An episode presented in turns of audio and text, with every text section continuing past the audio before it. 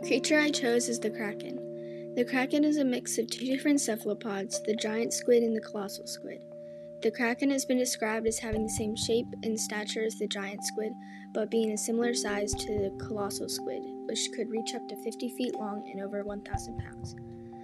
Other tales mention that the kraken has barbed hooks around each of its suckers that could suck the blood from its victims.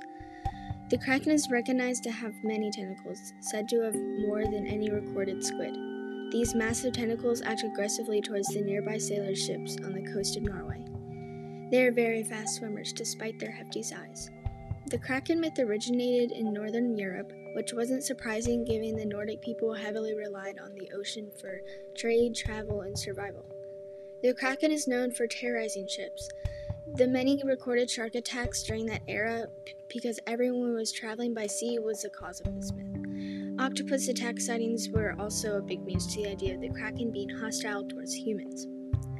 I wanted to research this creature because it was the first mythical monster to come to mind, and this may be because I've read a lot of mermaid books and most mention or encounter the kraken, but these books never told me the full story.